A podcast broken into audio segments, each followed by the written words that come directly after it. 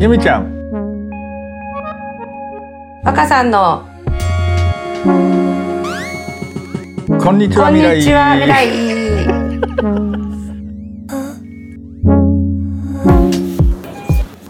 おかしいな。ていうかもう全然もうグルーブしません。グルーブしないっていうのがいいんじゃない？うちらがグルーブしてたら変じゃん、なるほど。うん、お疲れじゃない？朝が早いからじゃないか？あそういうこと？あと昨日私50歳になってちょっと夜更かしした。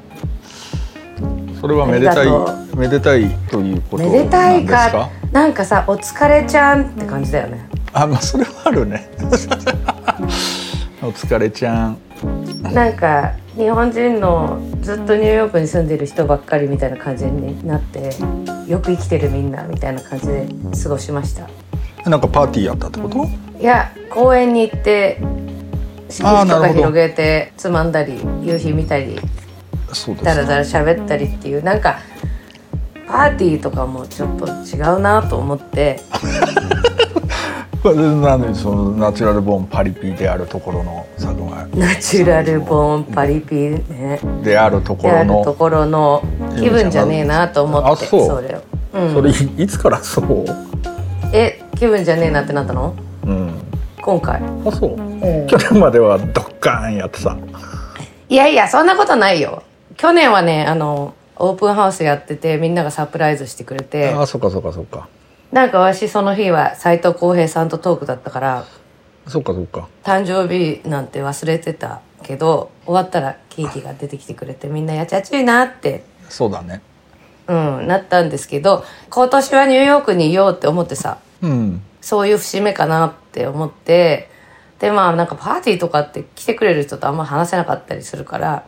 そうだね。なんか自分が会いたい人に会いに行く週にしようとかって思ってたけど結局なんかじゃあちょっと本当に近しい人だけでご飯食べに行くなんて言ってたんだけどあ行きたい店が休みだったってなってなんか天気もいいし公園行く？みたいになって。なるほど。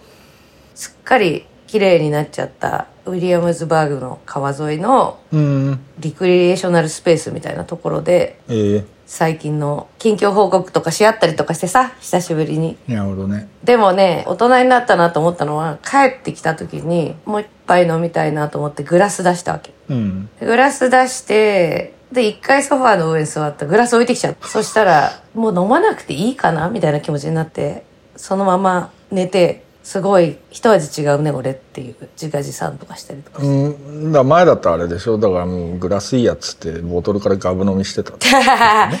家でもさすがにボトルからは飲まないよ。そういう時もあったね多分ね。あったね。でもねそういう時も。そうかそうか、そうですか。50歳50歳うん。だって若さん私の1個上でしょ？違う違う2個2個52あ二個上か。今年。そう。71年生まれか。そうそう。いやーいやー。なんかなんだろうね、あそうそう。あのちょっとあれなんだよね。いくつかの事情が重なって ちょっと収録ができなかったっていうか。そうだった。そう。だから俺がマジで体壊して。そうなの。若さんが体壊したって。どうしたの？いやいやあのね気分としてはねどこがどう体調悪いっていう感じでもなくてほ気分的にはこれお祓い行った方がいいやつだなっていう感じではあるんだけどまあとはいえ体調は崩して。そう。で何が起きたかっていうとまあ要はね海外出張行ったんですよ。だからコロナになってから初めて。初めて。うん。うん。どちらへ、まあ、ロロッテルダムとフランスっていうかまあオランダとフランス行ってさでも結構移動多くてさ、まあ、ロッテルダムとアムステルダムとか近くていいんだけどそこからパリ行ってオールリーからビアリッツ行って、それで一泊してまたパリ戻ってきてみたいなことやっててでパリがさなんかすげえひどい花粉だったの。後から分かったんだけど。ああはいはいはいはい。それでさなんか取材終わった途端なんつうのめまいと寒気と関節に来る。俺花粉基本的に関節に来るタイプなの。ねそれでちょっともうこれやべえなみたいな感じになって。でもうそれ最終日だったからよかったんだけどほぼ最終日。最終日のてか帰る日の前日だったからよかったんだけど。うん。でもうすげえなんか帰りの飛行機もう前半はずっと寒気でガタガタしてて帰りまで死ぬほど汗汗かいてみたいな感じで もう明らかに病人。そういう時って今はコロナじゃないですか？みたいな感じにはならないの？わかんねえ。つって俺ずっとマスクしてたので花粉だから。花粉だっていう認識でいたから、はいはい。まあ、結構マスクしててあれで、うん。もうとにかく頭からこうやってブランケットかぶって死ぬとかって思いながらずっとあのニコチンガム噛んでより気持ち悪くなるっていう ことをやっててそれは死にそうみたいな。より気持ち悪くなる気持ち悪くなってシナリオしか見えないよね。見えないでしょ。それで、うん。帰ってきてうーんまあしばらく寝たら治る治る元に戻るかなとかって思ったんだけどほらなんつうのああいう時ってさほら痛みがさ肩ぐらいからどんどん背中に移って腰に移って足に来てそれで抜けるみたいなパターンって俺はあるんだけどはいはい。そそれがいろんなところに移動しながら2週間大変。ゴロゴロゴロゴロしてるっていうさでとはいえなんつうのまあそこまで別に朦朧としてるわけでもないからうん。なんかすることは必要なのですげえいっぱいネットリックスのドラマ見た。ほう。それは帰ってきてからね。帰ってきてからそうそうそううん。っていう、いやそれで2週寝込んででその週末にちょっと俺佐賀に行かなきゃいけない用事があって例の。で佐賀行って、そしたらまたなんとなく疲れちゃって。だからまあ疲れが溜まったってことだな。だからもうなんか疲れたとしか言いようがない。疲れたうーん。ずっと働いてたら疲れるしさ、不具合も出るよね。その何その雑な取りまとめいや、雑だった。だよ 雑だよみんなが笑ってる。え、た、なんかほらね、やっぱり旅の時って緊張したりするし、そうそうそれは移動が多くかったりするとね、うん。で、自分が体調悪いのに気づかないとかもあるだろうし。そうそうでもなんか、うん。まあ、あと結構あの取材自体がちょっとどう言ったらいいのかな。ある意味精神的な負荷がかかる。ほ認知症のケア施設行ったりとかなんかそういう取材だったので、なんつうのはまあ負荷がかかるっつうとあれだけどちょっと買ってわかんねえしさ。なんかうん。そういう認知症の人とかにオランダ語でニコニコ話しかけられたりしてさ「どうしたらいいんだこれ」みたいな。はい。どぎどぎまぎしたりとかそうそ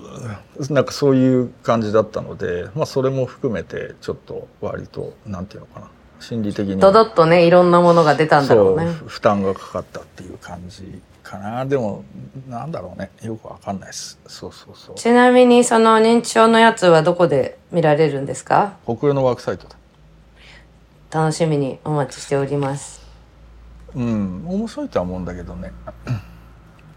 そうそう。俺は原稿書かないんだけどそう。あらじゃあ若さんの原稿読めないけどっていうことですね。そうそうそう。言っただけ。言っただけ。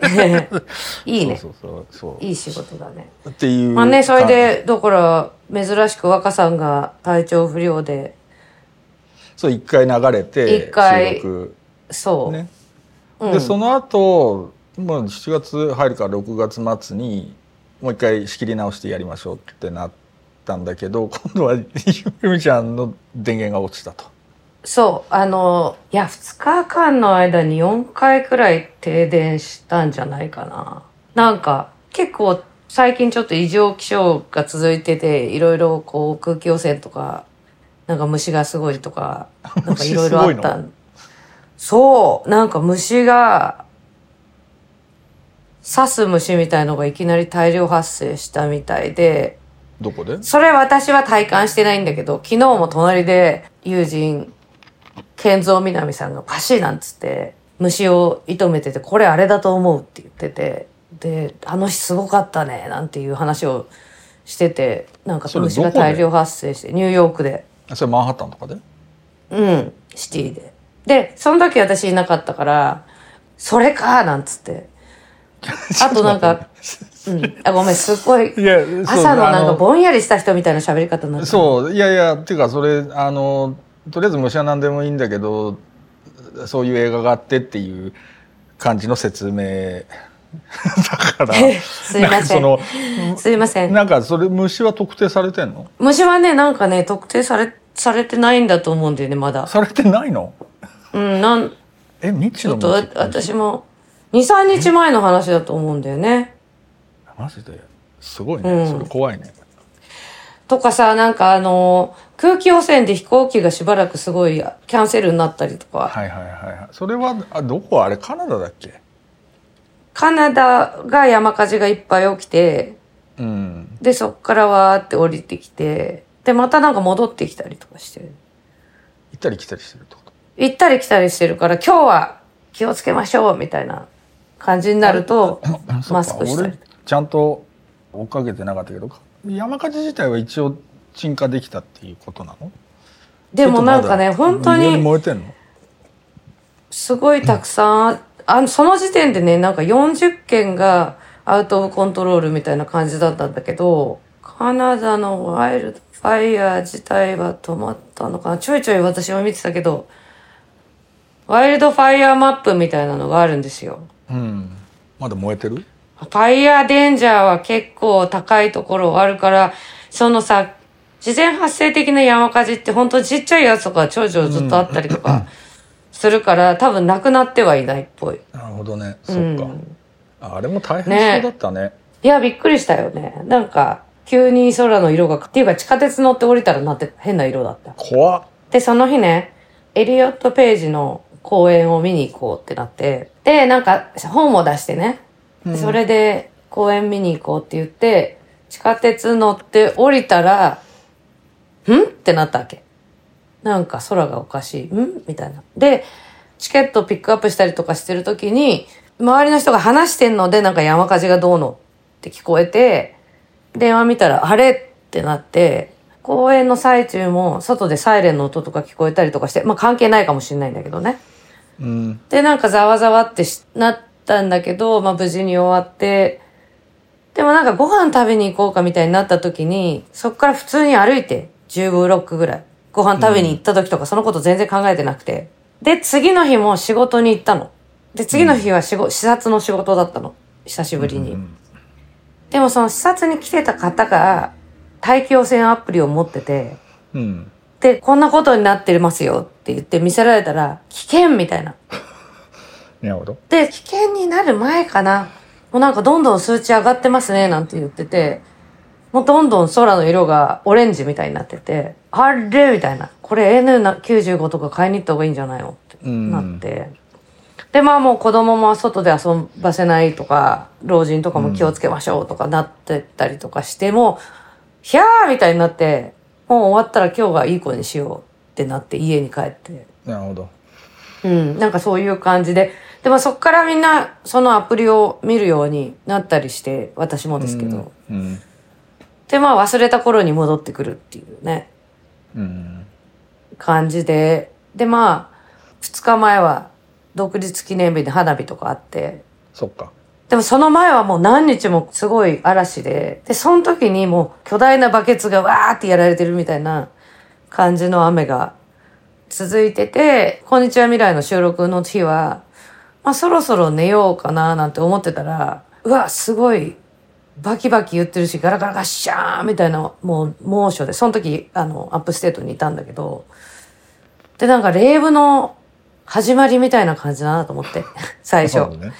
のんきに光のインストレーションみたいだなみたいな感じでビデオとか撮ってて、いや、よく降るねーなんて思ってたら、ヒューンっつって、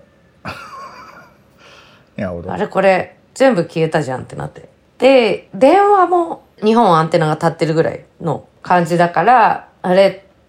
これは収録できないのではってなって連絡しましたっそうなんだよていう。そすごい今さ、長く、やたら長い割にはあんまり身のない説明しちゃってごめん。う大丈夫早回しにするから今のところ早回し、あ、いいね、早回しとか。え嘘嘘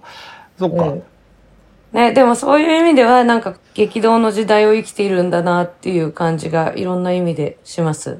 そうだねはい。その気候変動の現実みたいなものがさ、自分たちの生活の中にもやっぱり入ってきて、うん順応？うん。まあ人間ってすごい強いなって思う。思ったし、あとそのなんかそうなった時の対応とか反応とかも人によって全然違うからさ、うん。あ、全然大丈夫。みたいな人もいれば、世の中終わる。みたいになってる人もいて、いる。うん。うん。まあ自分のすぐそばにはやっぱよ、でもやっぱ怖いって思う気持ちはわかるじゃない？うんねえ、なんか、あの、うち連れ合いがモンタナ出身だけど、モンタナでは結構ずっとそうなんだぜ、みたいな話があって、うんまあ山火事結構増えてる。で、実際今よ、モンタナのティーンから20代前半みたいな子たちの原告団が死を訴えてるっていうのがあるわけ。そういう山火事よ、えーと山火事について？いや、気候変動対策をしてないっていうことについて。石炭火力を、に、むしろ投資しちゃってるし、奨励している、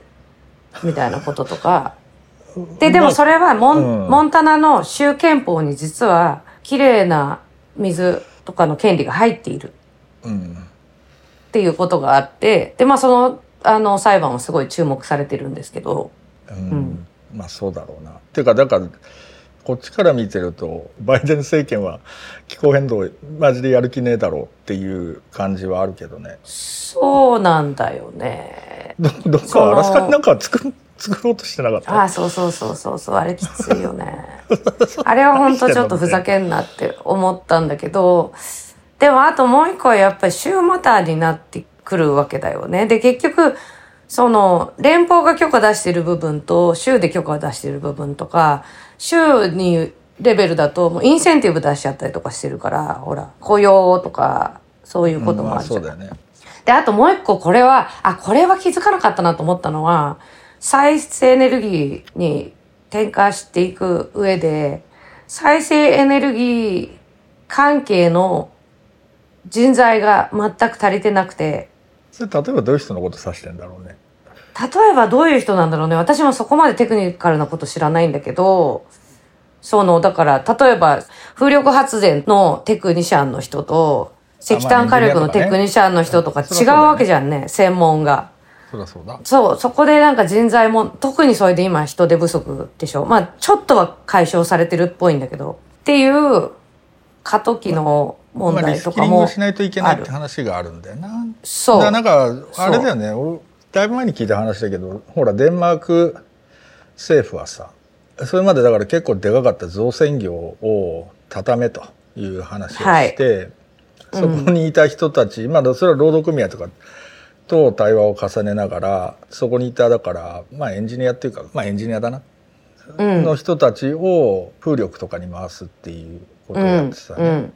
うん。うだからそん。れって、それどういう原理なんだろうなと思ったらなんかやっぱスクリューで回るからこうしやすいっていうこととかって思ったけどまあまあ別にその、そうではなかったとしてもいろんなところに再配置するっていうふうなことっていうのは結構難しいよね。いわゆるなんていうの？自由市場っぽいところの考え方でいくとまああるマーケットが持ち上がってそれなりにそこでお金回ってるぞってなるとまあ自然に人が流れていくみたいなことはうん起きるうん。のかもしれないけど、まあ、そこまでなってないもんねだからそれどうブーストするのかっていうのはやっぱりちょっと国の仕事っぽくなるよね。ね。そこでだからやっぱ国とか、公の方が、こうまあ介入っていうか支援しないと、民間の力だけではなかなかそこの職業のリスキリングが簡単には進まないよねっていうのは思うけど、まあ必要だよね。本当に、ほら、ライター業界も主に脚本家とかだけど AI 仕事を奪われるのかみたいな、まあずっと言ってる話がまた現実感をちょっとずつ帯びてなってきてるみたいなことで、ほら、若さんと一緒に何年か前に AP に取材に行ったじゃないですか。うん、とかフォーブスね。あ、そう、フォーブスだったっけ。あれでも AP もほら、言ってたじゃん。AI その、やってるやってる。ねなんか地震とかの速報みたいなものは AI に、が出せるようにして、その分人がこう、コメント取ったりすることに注力できるっていうさ。うん、そういうのもやっぱり勝手には起きないじゃん。神の見えざる手みたいなところで。まあ起きる部分もあるんだろうと思うけど、それだけでは絶対賄いきれないんだなっていう感じはするよね。そうだからそういう意味で言うとあれをやっぱりなんて言うんだろう。ある種その観点からリードしてるのはやっぱ中国だと思うけど、ね、そうね本当に、うん。うん。そうで結構ねなんか俺お面白いドキュメンタリー見てそれ新華社が作ってるさ英語のドキュメンタリーなんだけどうん「チャイニーズ・メイヤー」っていう。へえなんか最近それに関してねニューチャイナプレイブックってあのロンドンの LSE の経済学の中国人の教授が書いた本が出ててあそこに結構そのメイヤーエコノミーっていうのがどういうもんなんだっていうのが結構詳細に書かれてて俺まだちゃんと読んでないんだけど中国の政府っていうかまあ共産党ってさまあなんせあれだけでかい国だからさそんなに集権的にガバナンスできない、うん。なので実は要するにその国家予算の7割とか8割7割ぐらいかな。っていうのってあの地方に行ってるっていうの、うん。うん。であアメリカってそれ3割ぐらいだっていうふうに言われてるのね。連邦予算で、はいはい。その地方に分配されるお金っていうのが、まあ、それで中国の場合ってそのなんていうのかな。ある種のコンペティションをやらすわけだよね。そのメイヤー間で。でなるほど、ね、当然派遣されるんで。そうそうそう。それでなんか連邦政府から例えば「お前のとこちょっと AI やってくれ」とか「こっち再生エネルギーのやってくれ」とかって。なんかまあそういうふうに決められるのかなんかもうちょっと主体的に決められるのか分かんないんだけどそういうそれで例えば要するにじゃあ AI 関連のとか物流のロボティクスをやろうみたいな話になるともう結構そのスタートアップのシェアを州が持って一緒に大きくなっていきましょうみたいな感じのことをやってるっていうふうなことはあってうまくいってるとこは結構うまくいってるっぽい。まあただそれってほらで多分アメリカもそれ結構見てはいると思うのでまあもうちょっとなんつうのかな。いわゆる金融ドリブンなビジネスからもうちょっと実体経済っぽいところっていうか、まあ、実際にインダストリーだね。だから産業政策みたいなもうちょっとちゃんとやんなきゃみたいな話はそれこそジェイク・サリバンって人が喋ってたと思うんだけどまあなんかやっぱりある程度国とかが、まあ、特に大きいトランジションやんなきゃいけないとかっていう時はさ、だからもう AI 関連人材とか特にあとあれだなだからアメリカにバンされちゃったんで中国は要するにチップを作るための機械とか、そのチップ作るためのエコシステムっていうのをもう自前で作んなきゃいけないとかっていうんで てか100万人単位で動員がかかってたね。動員っていうかそこに、うん。要するに人集めなきゃっていうふうな話をしてたような気がする。なのでまあそういうのが結構ダイナミックにやれるっていうふうなところは、まあ、中国の強みなんだよなって。まあ一方でそれそのやり方って結構その腐敗が起きないようにするとかっていうのを結構かなり厳密にやらないと、うん。ズブズブになっちゃうっていう問題があるのとだしまあ習近平とかが最近言ってたけどオーバーインベストメントっていうかほぼ詐欺に近いスタートアップに金突っ込んじゃうとかさそういう非効率っていうのはすげえあるので、まあ、どういうふうにそれをマネージするかっていうのは結構難しいねっていうふうな話になってるっていう感じ。なんか欧米でもさ、まあ欧米っていうか、欧米じゃないんだな。多分全世界規模で10年ちょい前ぐらいにほら、希望は自治体にあるみたいな感じでさ、例えばアメリカの例えで言うと、カリフォルニアとかニューヨークみたいなところっていうのは、国が規制してくれるのを待っててもダメだから、その特に気候変動関連とかはもう自治体同士でこう知識とか共有するとか、特にまあ日本とかだとそういうのやった方がいいと思うんだけど、例えば断熱とかだったら、断熱のこう補助金とかだったら、まあエネルギー消費を減らすための断熱だよね。個人レベルで断熱にするのってすごいお金かかって大変だけど、うん。とかっていうことはまあ自治体レベルでできるし、そう考えるとまあ、例えばゴミどうするかとかさ、リサイクル資材がもう行き場がなくて大変だみたいな話って国に言ったところでっていう感じになるわけじゃない。でまあなんか自治体同士の連携だったり、共有だったりでやっていくみたいな話は、うん、あるよね。まあアメリカはもともとほらねずっと最初国ができた頃は連邦政府 ほとんど人もいなかったし実態もなかったから、うんまあそういう意味で言うとある意味自治でやっていくっていうのが基本的なその国のありようのベースにはなってるっていうふうなうん。とこで、ねつなんか、一つ思うのは、バイデン政権はもしかしたら、自治体っていうか、まあ、州政府みたいなところは、増やそうと思ってんのかなっていうのは、まあ、その共和党からの予算減らせっていうプレッシャーがすごいあるでしょ？うん。で、こう、例えば、今、メディケア、メディケードとか、こう、州でカットされた人とか結構いて、うん。で、まあ、その、その中にはコロナの扱いが変わったりとかもうん。あるんですけど、で、なんかそうするとこう、得られるサービスの内容とかも州によって変わってきますよねっていううんことになって、うん、まあだからそういうことも、とか今ね、本当にあの、反 LGBT 政策をアクティブに取り出してる州もあるので、そういうことも含めて自分が住む場所を選ぶとか、っていう時代になっていくのかなって。3, 2, 1,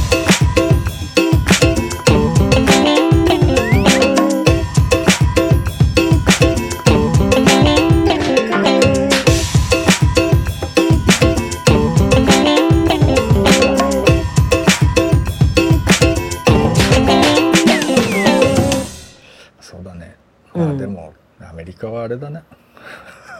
軍事予算使いすぎだよないや、これ、それは本当にそう。そ、それはね、もう本当にずっとそうなんだよね。だから、結局そこも使いすぎだってなってるし、まあもう使い続けるのであろうが、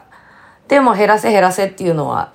いろんな方面からプレッシャー来るから、同盟国に負担してもらってっていう方向になるわけじゃん。うん、だから規模縮小しろっていう話になぜならんのかなっていうのは本当にうん。それはやっぱり産業だからだよ、産業。っていうか、やっぱ軍事産業って規模縮小するってなったら、これってさ、本当に軍事産業に限らないと思うけど、雇用を守るっていう話にすぐなるからね。どれぐらいの雇用があるの実際？え、調べちゃう。それすごいと思うよ。軍事コンプレックス、ミリタリー MIC ね、うん。インダストリーコンプレックスね。コンプレックス。そうそう。俺さ俺その話さ military industry complex ってさこの間それこそ去年の暮れかなんかにそんな話したかな。あのそれこそウクライナのゼレンスキーって人がはい。その終戦後のウクライナはもう世界に名だたる military industry complex を作り上げるんだっていうふうに言ってて、イランがいい意味いい意味で使ってんの俺初めて見たとかって思ってうん。受けたんだけどいや、うんそそれは別としてそのほらあれ最初に使った事例っていうのが特定されてるんだよね。 military industry complex っていう言葉を割とパブリックなところで使ったのって知ってる最初って。知らない。えっとねアイゼンハワうんうん。ーが61年そうですにか。さよなら演説？フェアウェルスピーチっていうのをやった時にその話をしてんのね。でその次に要するにの大統領っていうのが JFK なんでしょ？そうだね。そうそう。いやそれでさその時にアイゼンハワーが言ってる話っていうのはどういうことなのかなとかってお思ったわけ。で、はいその軍事産業っていうのがそれまでなかったのが二次大戦を機にすごい大きくなってったっていう風な話をまあ基本的にはしてるんだけど、うん。でそそそそれがとにかくでかくなっていくことに注意しなければならないってそれ結構アメリカって国にとってすごいでかいススレッドであると脅威であるっていう話をしてんだわよ。うん。うん。でだわよでそれで MIC っていうのはそんなに脅威になるのかなとかって思ってさ俺この間トイレに入るたびとかずっと考えてきたんだけど考えてたんだけどその軍事産業って基本的にマーケットってものが存在しないんだよね。つまりそれはどういうことかっていうとまあアメリカはちょっとまあそのハンティングとかそういうことを含めてあの趣味の領域でマーケットはあるんだけれども、うん基本的に軍需産業っていうのはさ何と紐づいてるかっていうとやっぱり基本的に国なんだよ。で国っていうのはさ うん。暴力装置の独占っていうのが基本的なあのそうでないと国の手なさないっていうふうな話になるので 基本的には国とやる商売しか存在しないわけね。でマーケットがあるとするとあとでかいのは地下経済って話になっちゃうわけだよ。うん。うん。だだからその基本的にく国の予算をどう取ってくるかっていう商売なわけだよね。はい。でそうなってくると基本的にはその市場原理っていうのが働かなくてどっちかというとその俗人的なつながりっていう風なところにどんどんどんどんうんうんその集約してっちゃうわけじゃない。でそうすると今度例えば要するにそのわかんないロッキード・マーチンとかさなんかうんレイ・セオンとかさそういう人たちっていうのがさ要するに自分たちに仕事くださいねっつってさその政治家とかにさ、うんまあ簡単に言うと賄賂を渡すわけじゃない。はいとかっていう構図に基本的になっていくわけじゃない。そうだよねでそうすると人のところにどんどんどんどん権力が集まっていくと。うんただそれ例えば政治家なり、まあ、官僚なりに権力が集まっていくんだけれどもそこでさらに起きることで、まあ、コラプションっつうのはさ言いなりになっちゃうっていうことだよね。うん。つまりけ権力がそこに集約はされるんだけれどもじゃあどっちが操ってるどっちにそのほ実際の権力があるのかっていうと賄賂よこせって言ってる側ではなく賄賂を渡してる側にどんどんどんどん権力がシフトしていっちゃうっていうふうなことの中で、うん。まあある意味し私企業が政府自体を操るっていうふうなことが起きちゃうっていうふうにでそれそれはまあ普通に考えてみ民主国家の危機だねっていうふうなうん話に、まあなってくよなっていう。あのこの間のねあのなんだっけプリゴジンさんだっけ リコ人な。だからあれとかはさらにそこからどう言ったらいいのかなその政治家がその軍事企業みたいなものを私物化するっていう話が一方で出てきちゃうっていうふうな話なんだと思うわけね。うん。だからまあプーチンが要するにあのプリゴジンっていうのは本当に面白いよね。だからネットフリックスとかでドラマにだからコックだろ？もともと。そうなんだ。それは知らなかった。面白いねそれでうん。そそれでそのなんか KGB とかそういう人たちが出入りするレストランなのかな？俺ちょっとその辺よくわかんないんだけどそういうところからコネクション作って成り上がるっていうさ。それで多分あれだと思う。そのソビエトが崩壊して要するにそのなんていうの一種のショックドクトリンの中でさしこたま儲けちゃったっていうふうな話。でもプリゴジンのさらにでも面白いところはなんかすごいお金持ちななわけじゃない？そんな、うん。2万何千人とかの軍隊も、ん。なんだけど自分結構前線に近いところまで行くでしょあの人。っうん。ていうのも変わってんなと思ってだから本当にちょっとなんかやべえやつなんだなっていう風な感じはするんだけど、うん、だから俺ウウクライナの問題とかでもずっとそのミリシアっつうものがどういうものなのどういう構造でうん。そのうん。出てくるのかなっていういわゆる紙幣ってやつね。うん。っていうのはずっと興味この間興味があってさ。でやっぱり基本的にはやっぱ金持ちだから本当にオリガルヒと呼ばれる人が、うん。じ自分の財産を守るために基本的に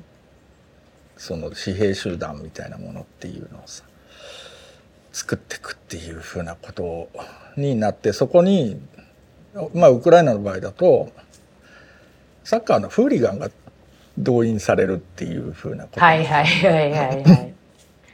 暴れたい人たち。なるほど。暴れたい人たちね。そうそうそうそう。それでなんかさらにまあだからそそれでさそのなんていうの？オリガルヒがさまた政治家とかとつながっちゃったりとかいいろんなとことつながってるもんだから大臣になっちゃったりとかさうんうん。どっかの警察署長になっちゃったりとかそういうことっていうのが結構起きたりするわけ。そうだよねそう。でそうすると紙幣集団みたいのが狼藉を働いても警察も司法当局も介入できないみたい。な状況っていうのが起きたりしてくっていうのが 俺が学んだところ2014そうだね。年からウクライナから起きてた状況だっていう話かな。でトランプもそれやりたかったんだよ。そうとも言えるな。そうとも言えるな。そう。だから極右の武装集団を動員したわけじゃんかうんうんうん。で今ほらそれあのずっと裁判大量な裁判やってるんですよ。うんうんうん。でまあそのえっ、とオースキーパーズっていう固めのイェール大学出身の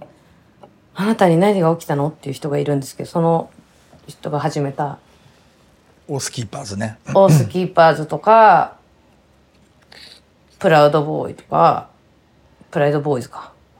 うん、あととかはそのように、こうやっぱりその暴れたい紙幣みたいな集団を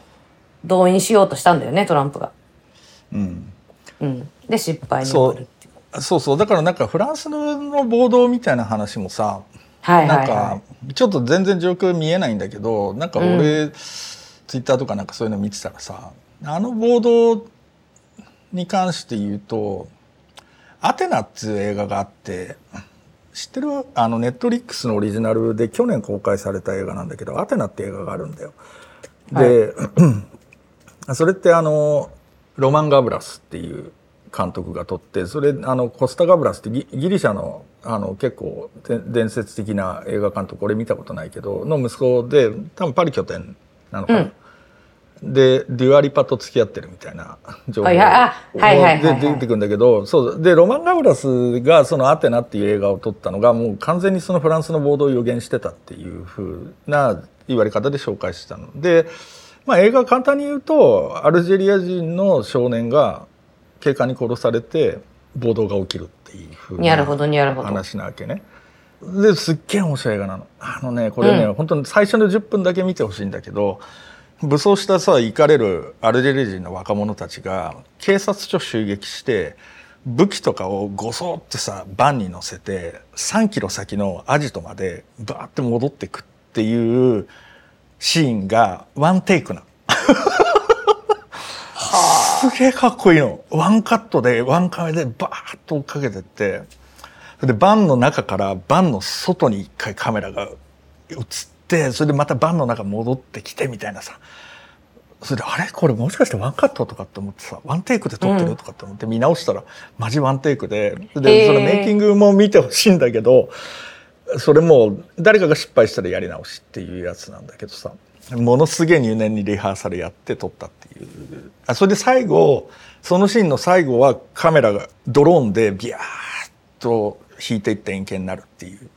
ビヤーっとねと思うねまあかっこいいんだけどそうそう今夜見よまあ、それそうそれでね面白かったのはだからその映画の中でいくと殺された少年の3人の兄っていうのがそれぞれ主人公なわけよ。で1人はもう普通に純粋なイかれる若者。で1人はフランスの軍隊に勤めてる割と理知的なお兄さん。なので基本的に暴力的な解決は良くないっていう風な立場でそこに介入するっていう人がいてで一番上のお兄ちゃんっていうのがあの下の3人とは実は腹違いでみたいなことでなんかグレちゃって暴動が起きてるどさくさに腐敗した警官と麻薬取引しようとしてるっていう構図になってるわけ。まあそれで俺がその解説で見たフランスの暴動っていうのはだから いろんな商店とかをルーティングしてる人たちね要するに襲撃してる人たちっていうのも実際その裏社会の一種の organized crime の領域において襲撃してる人たちがいるのと、まあ普通に暴れたくて襲撃してる、まあ、一般のイカれる若者みたいなレイヤーがあるみたいな話しててだから organize crime の人たちってアップルストアとか襲撃しないんだって基本的に。へええっとね、自動車のディーラーと ATM とか、なんかそそそういうなんかプロっぽい襲撃があるらしいのね。で、なんかそういうレイヤーがあるみたいな話と、あと映画で言うと、まあちょっと生ネタバレなのか言わないけど、なんかそういう白人至上主義団体みたいなものとかっていうのが実はほのめかされるわけうね。んでその人たちは何をしようとしてるかっていうと、一種の偽旗作戦みたいなのをやって警察と、まあ、移民の人たちだよね。の対立を激化させるっていうふうなことね。でもう軍隊とかが投入されてその移民社会っていうのが壊滅すればいいっていうふうなことを、まあ、一種のその第三者的にうん。偽旗作戦とかを使いながらうん。あのクラッシュさせるっていう風なこととかがあってで今回のフランスの暴動ではそそそういうのが起きてるかどうかはちょっと分かんないんだけどっていう風な話はあってだから結構その複雑なレイヤーがあるんだよねっていう風な解説だったのね。で、まあ、ままさにだからそれをその3兄弟っていうので結構構造化してその紹介してるっていう映画でさ、まあ、よくできた映画だったと思う映像的にかっこいいの。あのロマン・ガブラスってねお俺結構10年ぐらい前にもうちょい前かなあの結構名前がバッと出てほら MIA の「バッドガール」って曲とか知らない？知ってある。とバッドガールの PV って覚えてない？あれそれこそ北アフリカみたいなの撮ってた暴暴走族みたな、はいい。はいはいはいはい。あったじゃん、うん。あのなんか変な危ねえ乗り方してなんかちょっと技競うみたいなそういう暴走族、バイクカルチャーみたいなのでそれがそのまんま要するに、まあ、フランスの移民社会の若い子らのカルチャーとして出てきたりとか、うん。まあ、あと「ジャスティス」かなの PV とか撮っててそれはあの武装した警官が子供たちを 追っかけますって怖いビデオだったんだけどそれとかの感じっていうのもその映画の中入ってて久しぶりにロマン・ガブラスいけてんなとかって思ってちょっとテンションと上がりだったっていうふうなことなんだけどさはい。まあでもなるほど。うんそうそういやだからまあなんか 何の話かというとアメリカ軍事予算減らした方がいいっていう話。あの、はい本当にそうだと思いますけど、アメリカじゃない国も減らしてほしいですけどね、もう、世界的に減らした方がいいと思う。日本も全然減らした方がいいと思うんですけど。ちなみにアルジェリアつながりでさ、うん最近、これから公開される映画で、裸足になってっていう映画が、7月21日公開の映画を見せてもらったんですけど、日本公開。日本公開。どどこの映画？アルジェリア、アルジェリアアルジェリアが舞台なんだけど、どこの映画かっていうと、それはあれかな、カンヌに出たって、で全然な、何の前情報もない、ないまま見たんですけど、すごい良かった。すごい良かったんですけど、まあそこにもやっぱり、あの、こう結構表現の自由とか、まあ女性の権利とかが抑圧されてる社会における立ち上がる女性たちの話なんだけど、うん。こう伏線としてはやっぱりこの乱暴されて怪我をするんですけど、うん。その恩赦で釈放されたうん。元テロリストみたいな人たちが社会にいて、でまあ、いわゆる仇でない方法で生きてるみたいな伏線があって、過去の遺産みたいなものがもう、その、別に、じゃあ、そのテロリ、テロリズムが、まあ、独立運動とかのテロリズムだったんだろうと、こう想像できるわけなんだけど、あそのアルジェリアのね。そう、うんでもその後のその人たちのこととかはやっぱり考えられ、なかなか考えられないよね。そのなんかこう、戦うこととか破壊することみたいなものがスキルだった人たち。そうだねこれはアメリカもそうなんだよね。やっぱりイラク戦争行って帰ってきた人たちの、はいはいはいそのトラウマとか、PTSD みたいなものとかは、うんもっとちゃんと考えた方がいいのではっていう。なるほどねそう、うんだしそのアアテナでもそう言い忘れたけど元テロリストっつうのが出てくるのよでそれがさクソやべえわけっていうのは、うん。やっぱ技術持ってるんで,うんで、要するに最初は完全に若者の暴動なんだよ。うん。うん。若者の暴動なんだけどそこに一人その技術持った人間が介在するともう途端になんつうのこう惨劇の度合いがうん。ゲームチェンジャー。高まる一気に高まっちゃうわけ、でそれってさなんかほら一時ウクライナの極右についてすげえ調べてたからさ、うん。そのそういうやつらの動画とか見たんだけどそそいつらの言い分によると要するにマイダンの革命っていうのは、まあ、一応民主化運動っていうことにはなってるんだけれども、まあ、そうでないっていうふうに見てる人たちもいてあれ一種のクーデターだっていうふうに見てる人たちもうん。いるんだけど、そのその極右のやつらの言い分だと要するに民衆のデモなんつうのはもうあんなものは右往の衆に過ぎんと。ね、まあ大体そうなんだろうね、きっとね。そうそう。で俺らが入ってくともう途端に戦闘力みたいなものっていうのが格段に上がると。でそれは本当に10%そういう人間がいたら全然違うものになるんだっていう風な説明をさすげえ鼻とかとかにしてて、でもそその感じっててか全然体感的には分かんないんだけど、まあ、そうなんだろうなっていう風な気もしてやっぱりその実際に戦闘訓練を受けた人間っていうのが全く状況っていうのを変えうるっていうのは、まあその「アテナ」って映画でも結構明確に描かれてるんだけどやっぱそうなんだろうねきっと。いや、ほら、最近、私と若さんでも何度も話題になってるテッド・カジンスキーが亡くなった、亡くなった。あテッドカジンスキーそうだよね。獄中で、獄中で、みたいな話がありますけど、やっぱりその、まあ、テッド・カジンスキー、今なんでテッド・カジンスキーを思い出したかっていうと、やっぱりティモシー・マクベイっていう人がいて、うん、ティモシー・マクベイは湾岸戦争に行って、で、こう、ウェイコの事件、あの、ウェイコの事件もネットフリックスになってますけど、うんその新興宗教が立てこもるみたいなこととかで政府の越権行為みたいなことに腹を立ててってオクラホマで連邦ビル爆破するっていう技術持ってるわけじゃんね。そうなんだよ。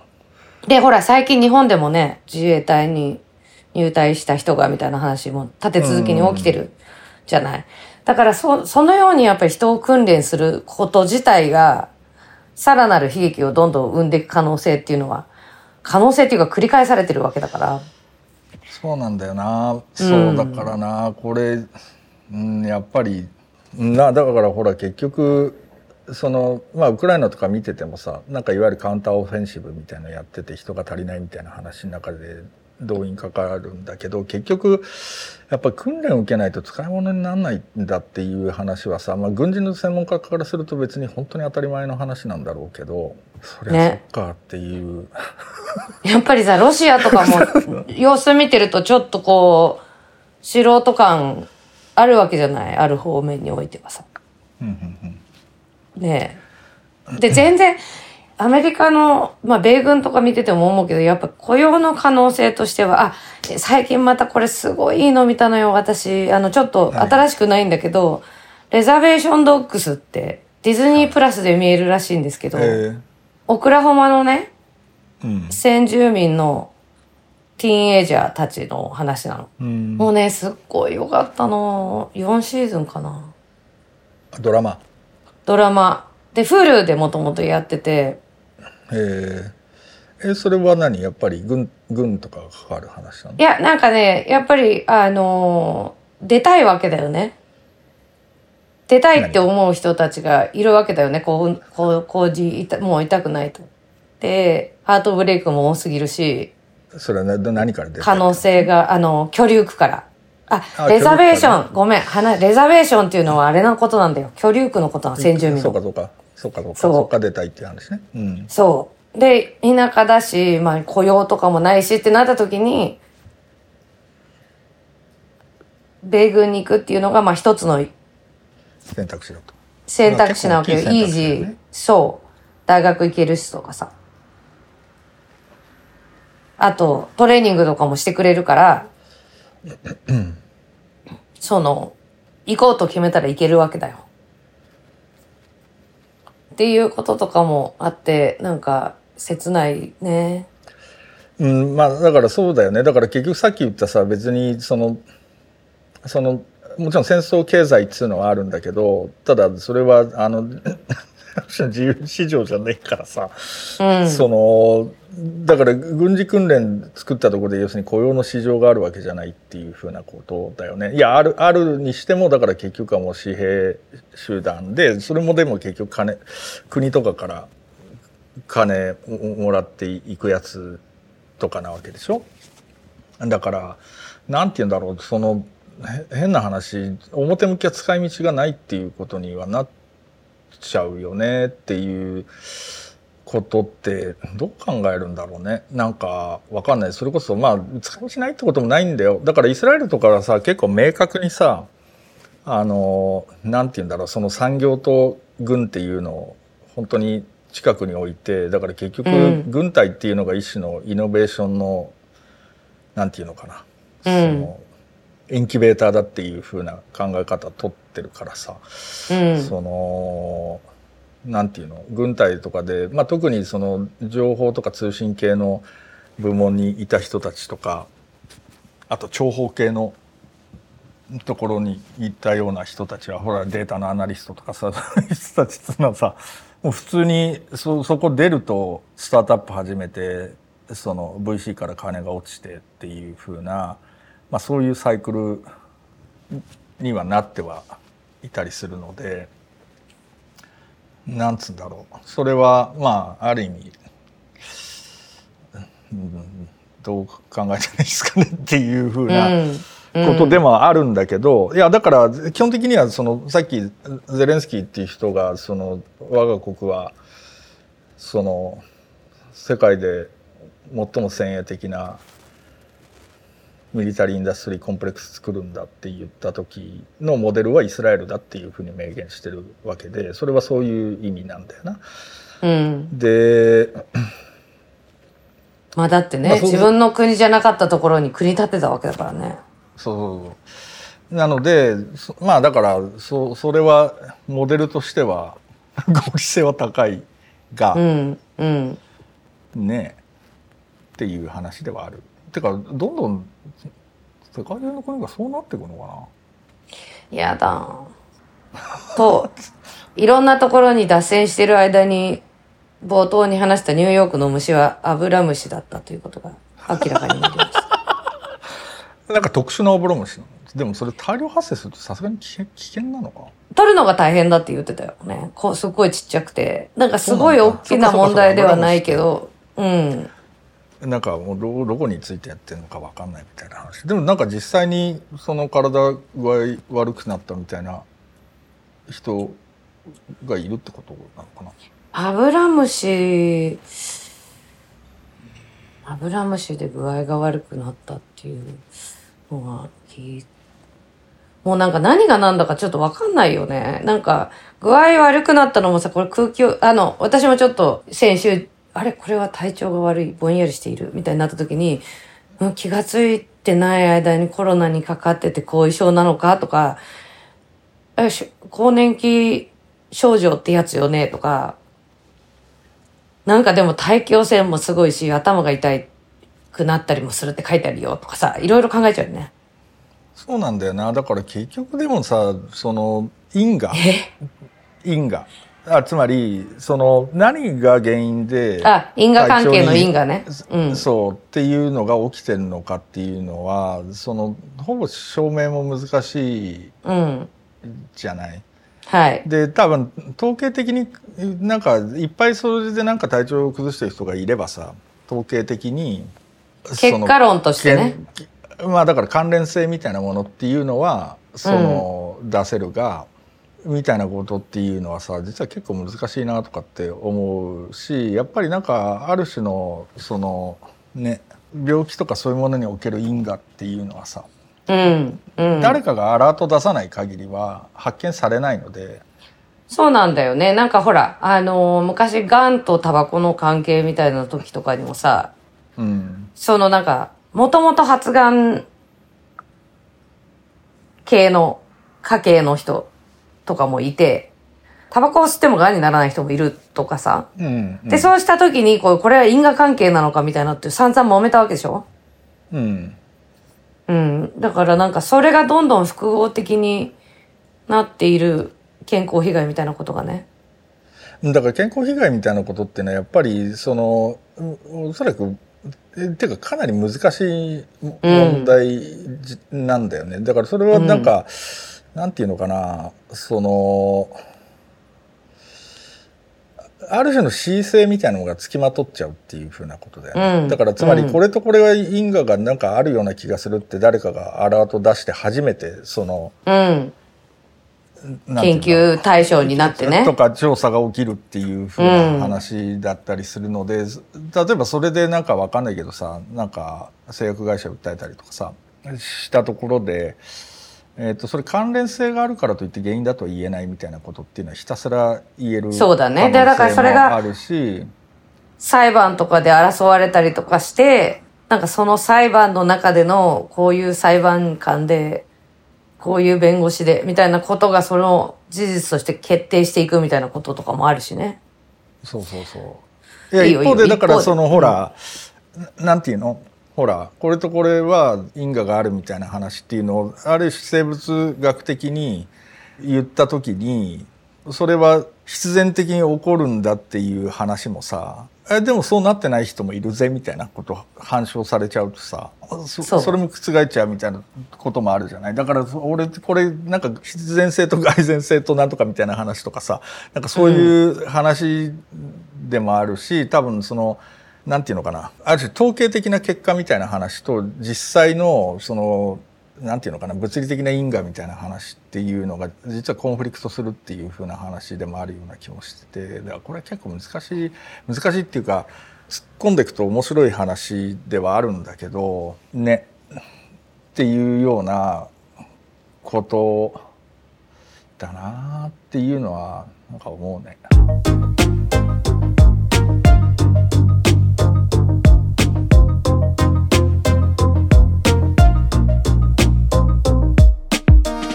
の流れでいただいたお便りの一つを紹介するのがいいって思そううんですよ。だそうだそうだねもうちょっと結構いい時間喋ったよね、あのねあそうそう一応方針的なことをねあのちょっとあらかじめ言っとくとはい。なんかちゃんと時間に収めようっていう考え方をしてようっていうふうに俺の中 OK で決まったので、まああの大体長くてもとはいえ90分ぐらいで終わろうかなとは思ってるんだけど、まあ、それでも結構いい時間いってるよね、今。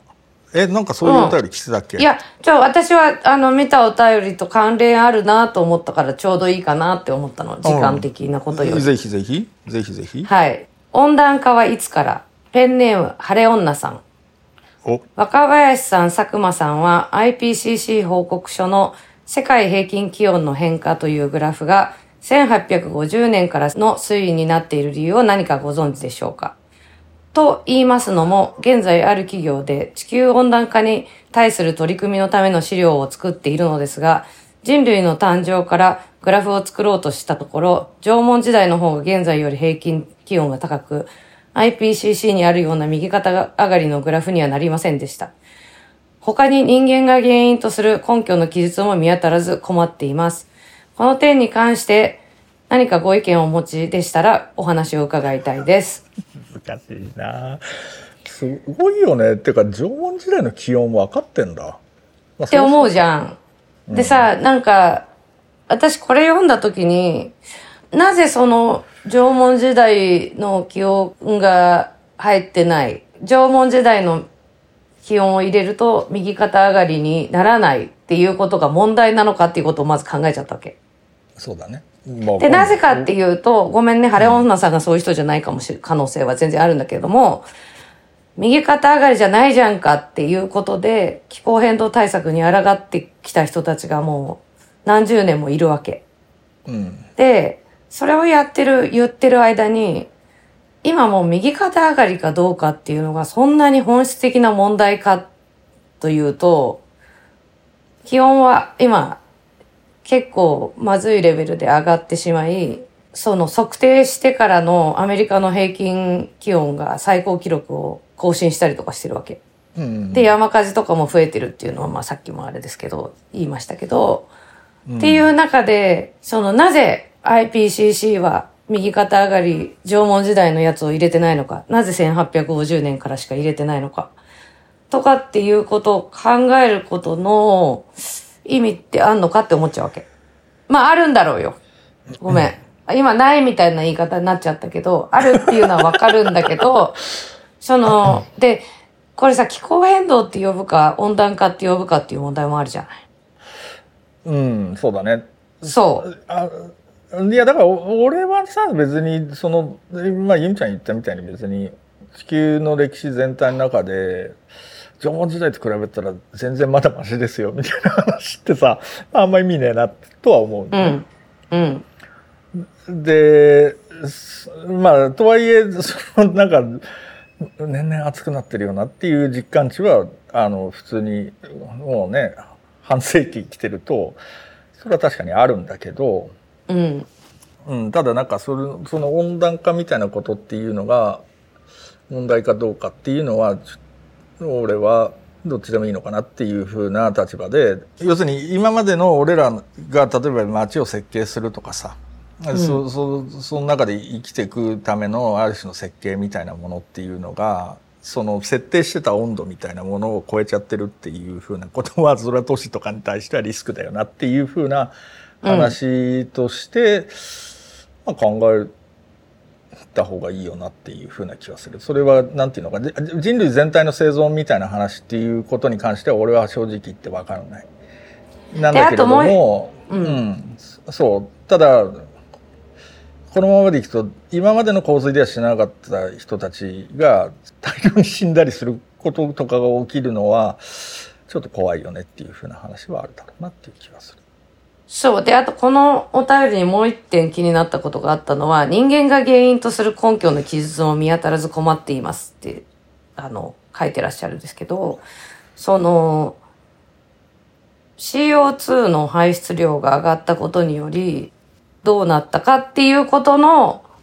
科学的根拠みたいなのは、まあ確立はされて、少なくとも科学界では確立されていて、で、まあ、ただそれがなんかこう、気候、気温が上がってることが人間のせいかどうかは証明できんって言ってる人たちがずっといるから、ただなんか CO2 を排出すればするほど、こう、地球がブランケットのようなものに覆われていて、暑い気温を閉じ込めちゃっている。というのは、記述が見つからないとおっしゃってるんだが、あの、いろんなところに書いてあるはずで、書いてあるから正しいって言ってるわけじゃないんですけど、えー、あの、ある存在しております。まあなでもあれだねだから結局その気候変動の話はささっき言ったみたいにさそのバイデンまた天然ガスとか言ってるやんみたいな話とかが、まあ、出てきててアメリカとかてかもう西側本気でやる気あるかなみたいな感じって。であとはヨーロッパはそのロシアの天然ガスが断たれちゃったことによって結局アメリカの天然ガス買ってるみたいな話とか。まあ、インド経由で買ってるとかそういう話とかもあって、うんでもう高騰してるわけだよね。だからそその中でうんとなんかまあ その それでほらもう高騰しちゃって工場閉じちゃってるみたいな話とかっていうのもあってそのドイツの deindustrialization はどんどん進んでるっていうふうなことは言われてるじゃない、でなんかそうそういうことを踏まえるとさちょっと気候変動みたいに、こういう言い方すると怒られるけどことを言ってる場合じゃねえみたいなし尻に火がついたみたいな感じにはなってる。なっちゃってるわけだね状態としてはだからそういう意味で言うとその気候変動みたいなアジェンダっていうのが結構そのもうなんていうのかなこうかなりジオポリティカルなその変動によってなんていうんだろうな、えっと重要性みたいなのが影響されちゃう。うん。上がり下がりしてるっていうふうな話があるでしょうでその中でえまた中国の話に戻ると唯一真面目にやってるの中国なんだよ。でいわゆるエミッション2030年のエミッション目標っていうのが多分25年に達成されるっていうふうに言われてるんですよ。とかそのソーラーのシェアみたいなことでいくと、もうもう世界中のどこも圧倒してるわけね。であるいはそのグリーンテックみたいなところっていうのも投資額が多分もう桁違いなのね。でそそれはさなんかもちろん中中国がその地球全体のことを考えてくれてるっていうふうな話はあってもいいんだけど多分そこはあんまり重要じゃなくて。うん結局そのエネルギーに紐づいてきたヘネヘゲモニーみたいなものっていうのはどう解体するかっていうふうな話でもあるわけだよね一方でだから新しいマーケットを作って要するに石油に依存した経済みたいなものねっていうものをどういうふうに相対化するかっていう話でもあったりするんでそこも実はその地球全体云々っていう話よりもなんて言うんだろうもうちょっと現実の利害とか、うん。うん。ね、だから新しいその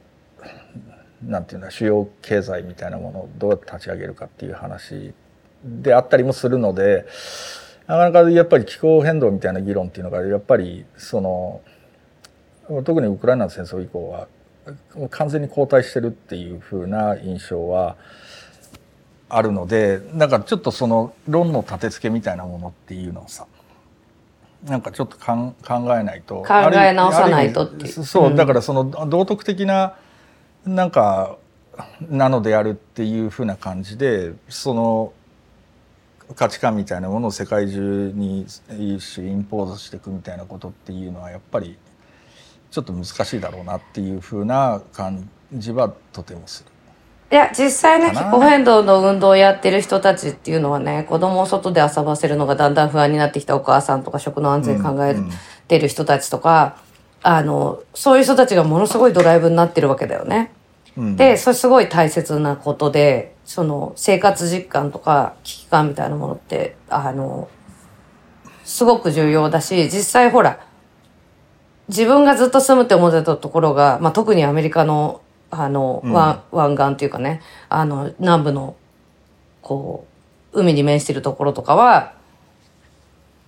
こうずっと住む予定だったのに、どうも何十年か後には水の下になってしまいそうだみたいなこととかも起きてるわけじゃん。うん。で、ただなんかこう、その、若さん言ったみたいに、世の中全体を説得しないといけないってなった時にね、聞くレトリックみたいなのはあるわけ。で、こういう言い方自分も全然好きじゃないけど、あの、エイモリー・ロビンソンさんかな。エイモリー・ロビンスさんだ。うんえっ、と、再エネエネルギーのコンサルとかやってる人が、うんあの、中国の自治体とかもすごいクライアントにいるって言ってて、で、あの本当に、これって言い方の問題なんだけどって言って、このままではやばいですって言っても誰も動いてくれないと。うんでも、再エネにシフトしたらこれだけお金がセーブされますって言うと急にみんな動いてくれるんだよ。うんで、特にやっぱり中国とかだとその話はすごい聞いてもらえると。うんで、まあ、モチベーションがどこにあっても、再エネにシフトできる方が、そのリスク管理のとか、コストカッティングのけ見地から、そちらの方がいいってなれば、シフトは起きるわけだよ。うんで、ただ、やっぱりこう、そのウクライナの戦争が起きたことで、アメリカは、こう、まあ政治ってそうだからさ、あの、全然バイデンかばうあれとかないんだけど、その、こう値段が高くなった時に怒るわけだよね、みんながね。うん。でもこんなに安かったのにこんなになったって言って、で、まあ今本当電気代とかまた下がったりとかしていて、うんただまあに、日本もでも選べるようにはなってきてるけど、選べるから、消費者がね、ユーザーが、自分は再生エネルギーを使いたいと。ということができるっていう風になっていって、そういうことにみんなに気づくとか、気づいてもらうとかね。なんか、そういう、なんか、あの、地道な、あれがすごい必要だろうなと思ってて、で、これがさ、結構みんなが意外と知らないのが、ほら、あの、最近どさくさに紛れて GX 法案みたいなの通したでしょ？何それ？その原発の使用寿命60年だったのを、それなしにするっていう。はいそれ日本の話？そうだよ。なるほど。で、え？っていうさ、なんか、で、結局やっぱり原発の発電コストが安いって思ってる人たちがいっぱいいるわけ。うん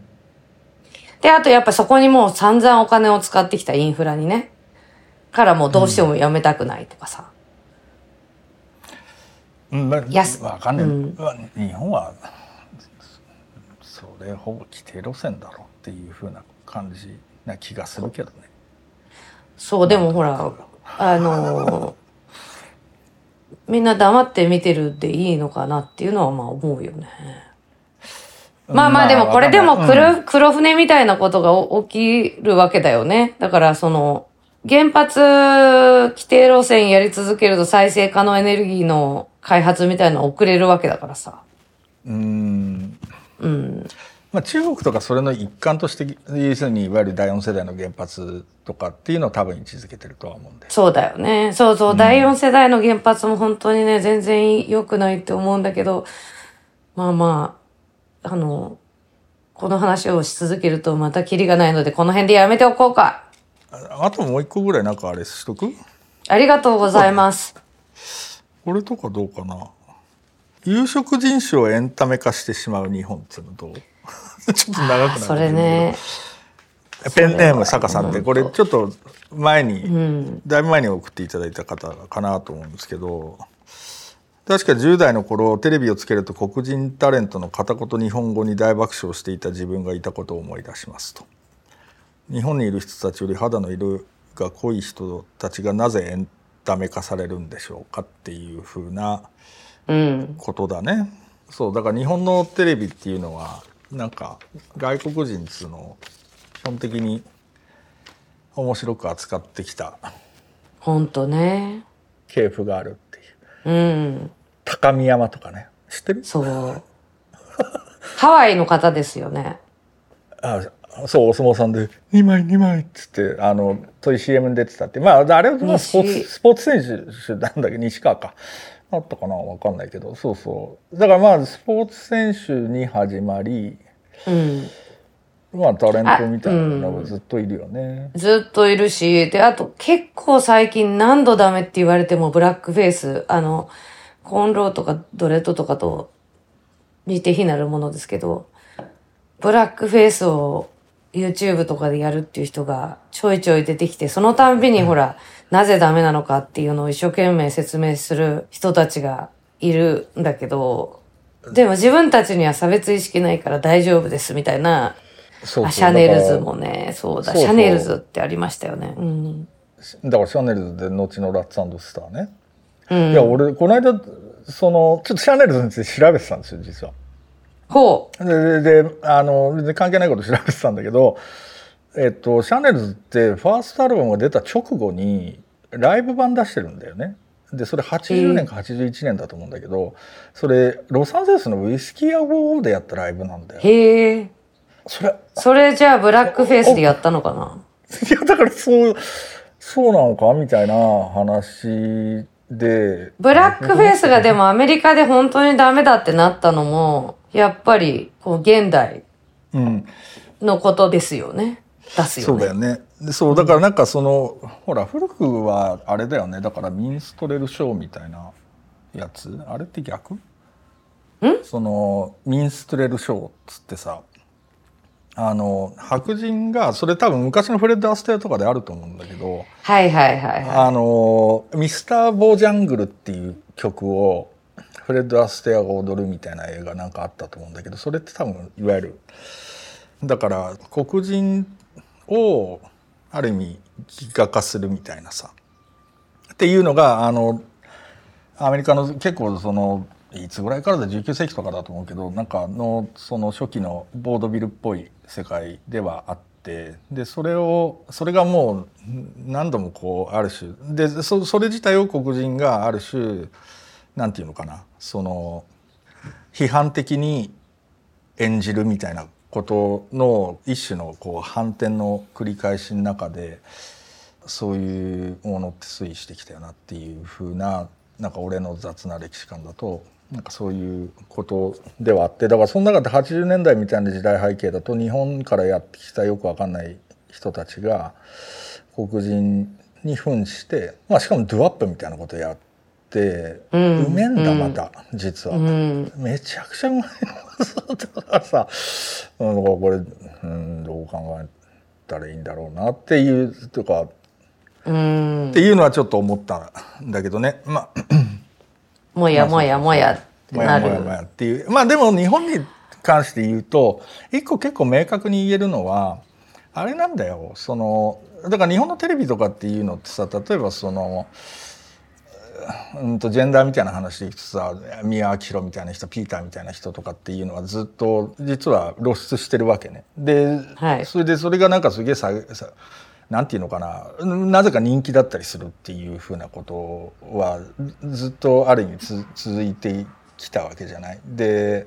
外国人みたいなことで要するにそれはなんかボビー・オロゴンとかさなんかそそういう人たち昔だと誰がいたんだろういろんな系譜が多分あるはあってさでそこでのなんかつってさじゃあ日本がすげえダイバースな国なのかっつうと全然そそういう感じもしねえなずっとしねえなっていう風な感じはあるわけじゃない？うん。でそそれの構造っつうのがやっぱりなんかあんまりその分かんねえなっていうところなんだけど一個明確に言えるのは枠があるっていう話テレビ外国人枠みたいな？そう。ん。そうそうそうそう。だからそういうふうに一種なんていうのかなこう日本って使うんだよね。多分ね。そのだからこう普通にさ例えばなんかこう街中に外国人いてもさなんていうのかな。観光客枠みたいな認識っていうのがまずあると思うし日本に住んでる外国人枠みたいな 認識の中でなんかその人たちと応対してるっていう風な感覚っていうのは、なんかお俺でもなんかね全部かんなとかっていうことはあってさだからそのなんつうんだろうその枠作る感じね。うんうん。だからいやこれ多分うん。そう。だから野球とかでも基本的にほら外国人選手って枠があるわけよ。3人とか。あそうだね。海外から決まそう借りていい。力借りていい。そうそうそう。何人もってなったら不公平だもんねっていう話だよねそうそうそうそうそう、うだからそこら辺はちょっとなんつうのアファーマティブアクションみたいなそうだよね。逆みたいな話とかでちょっとややこしいところではうわあるんだけどさ。結構根深さが根深いよね。なんかそのそもそもさじゃあ自分外国人として外国に暮らしてる時に例えば自分の発音とかをさバカにされたりとかしたらすっごい傷つくと思うわけ。バカにされるっていうか例えばかそれがさ可愛いねっていう文脈であってもやっぱりゆみが何とか言ったわははみたいになったら傷つくと思うわけ、うんうん。でそういう傷ついてきた人っていっぱいいるんじゃないかなと思うわけ。うん。で、結構そのなんか日本に長く住んでるけど、例えば電車の中でものすごい凝視されるとか、凝視されるとか、うん。その、なんか外国人っていうな枠の中でもやっぱ白人信仰すごい強いよねとか、うんなんかそういうことを実際に日本に生きている日本でない国とか文化にルーツを持ってる人たちは多分すごく感じているだろうけれども、やっぱりそこの外国人枠みたいなところでしか今まで発言が許されなかったから、なんか、みたいなところは、結構切ないものがいろいろあるんじゃないかなと思って、で、なんか本当にさ、なんかもう、ブラックフェイスもうやめましょうよって言って、いや、そんなの言う方が差別ですよとかさ、なんかそういううん。やりとりってもう何度もやられてきて、うん。で、こういうやられ続けることによって、やっぱり実は嫌な気持ちを、それこそミックスの友人が、アメリカに移住してきて自分が嫌だった気持ちに言葉がついたって言ってたっけ。名前がついた。うん。自分はやっぱり親の一人が日本人じゃない。みんなとちょっと見かけが違うっていう風なじこう気持ちを持って抱いてきたときに、なんか何人なのとかすぐ言われるとか、うん。あと、日本育ちなのに日本語うまいねとかさ、うん。やるわけじゃんか。で、そういうことを怒っていいって気がついてなかったと。うん。みんな当たり前にやるし、嫌だったけど嫌だっていう気持ちを言語化できなくて、で、名前がついアメリカ来たらそれに名前がついて、あ、怒っていいんだってなって、なったっていう話をしてくれてたんだけど、うん実はすごい嫌な気持ちに、を抱えて生きてる人がいるかもだから、やめたらええんちゃう？っていう。うんいや、僕たちには差別意識はないんですとか言って、神戸しなくてもよかってリスペクトななります。リスペクトなんで。そう、リスペクトなんでっていうのもよくあるよね。うん。そうなそうだから、はいそう今日は本当はねあのアメリカでその大学にその入学するののアファーマティブアクションの話とかもあったじゃない？アメリカで。あ、その話もすごい面白いんですけど、そ面白れ、いんだけどまたまたそれしようって思ってたんだ。うん。いやってこれそれしようと思ってたっていうわけじゃないんだけどうん。難しいなこの話っていうのをいや、それすっごいむずいから話したい、その話は。だから本当は解説した方がいいと思うゆみちゃんが解説した方がいいと思ったんだけど次回にしようかいいよその話、次回でもちょっとまそれだってもう、それはそれで。いや、あるよ、あるある、あるし、ねもうちょっと考えたい、私も。いや、そうだね。すごいもうやってんの、それ。もう3日ぐらい、うわーあれもうやるんだよ。てかどうどうどう考えたこれみたいな。そうそう。だからねだほらしかもアジア人っつうのが一個のその議論の焦点になってる部分つうのがあるでしょ？そうそう。ちょっとこの話は、まあ次回やろうか、次回うん。もうもやもやもやもやもやもや。あれはねちょっと俺もちょっと考えを整理する切ない。時間がかかる。とっても切ない話なんです。おい。というわけで、引き続き皆様からのお便りをお待ちしてますって突然あの台本を渡されたと思うんですが おお便りはメールもしくは Google フォームにて受付中。応募方法の詳細は Apple Podcast や Spotify の番組概要欄に記載してますので見てくださいということなので、まあなんか気軽な質問でもいいですよ。別にそんな社会問題とかじゃなくて。あ気軽なの結構でも来てるよねなんか。来てる？うんまあ、きなので、うんね。ちょっと、うん。とはいえいつもあんまりたくさん紹介できずに申し訳ありませんがあの、はい。にお便りお待ちしてますということで、はい。じゃあ今日ここまで。ご清聴ありがとうごあざいましりがとうござたいました。それでは皆さん良い日々をお過ごしください。お気をつけて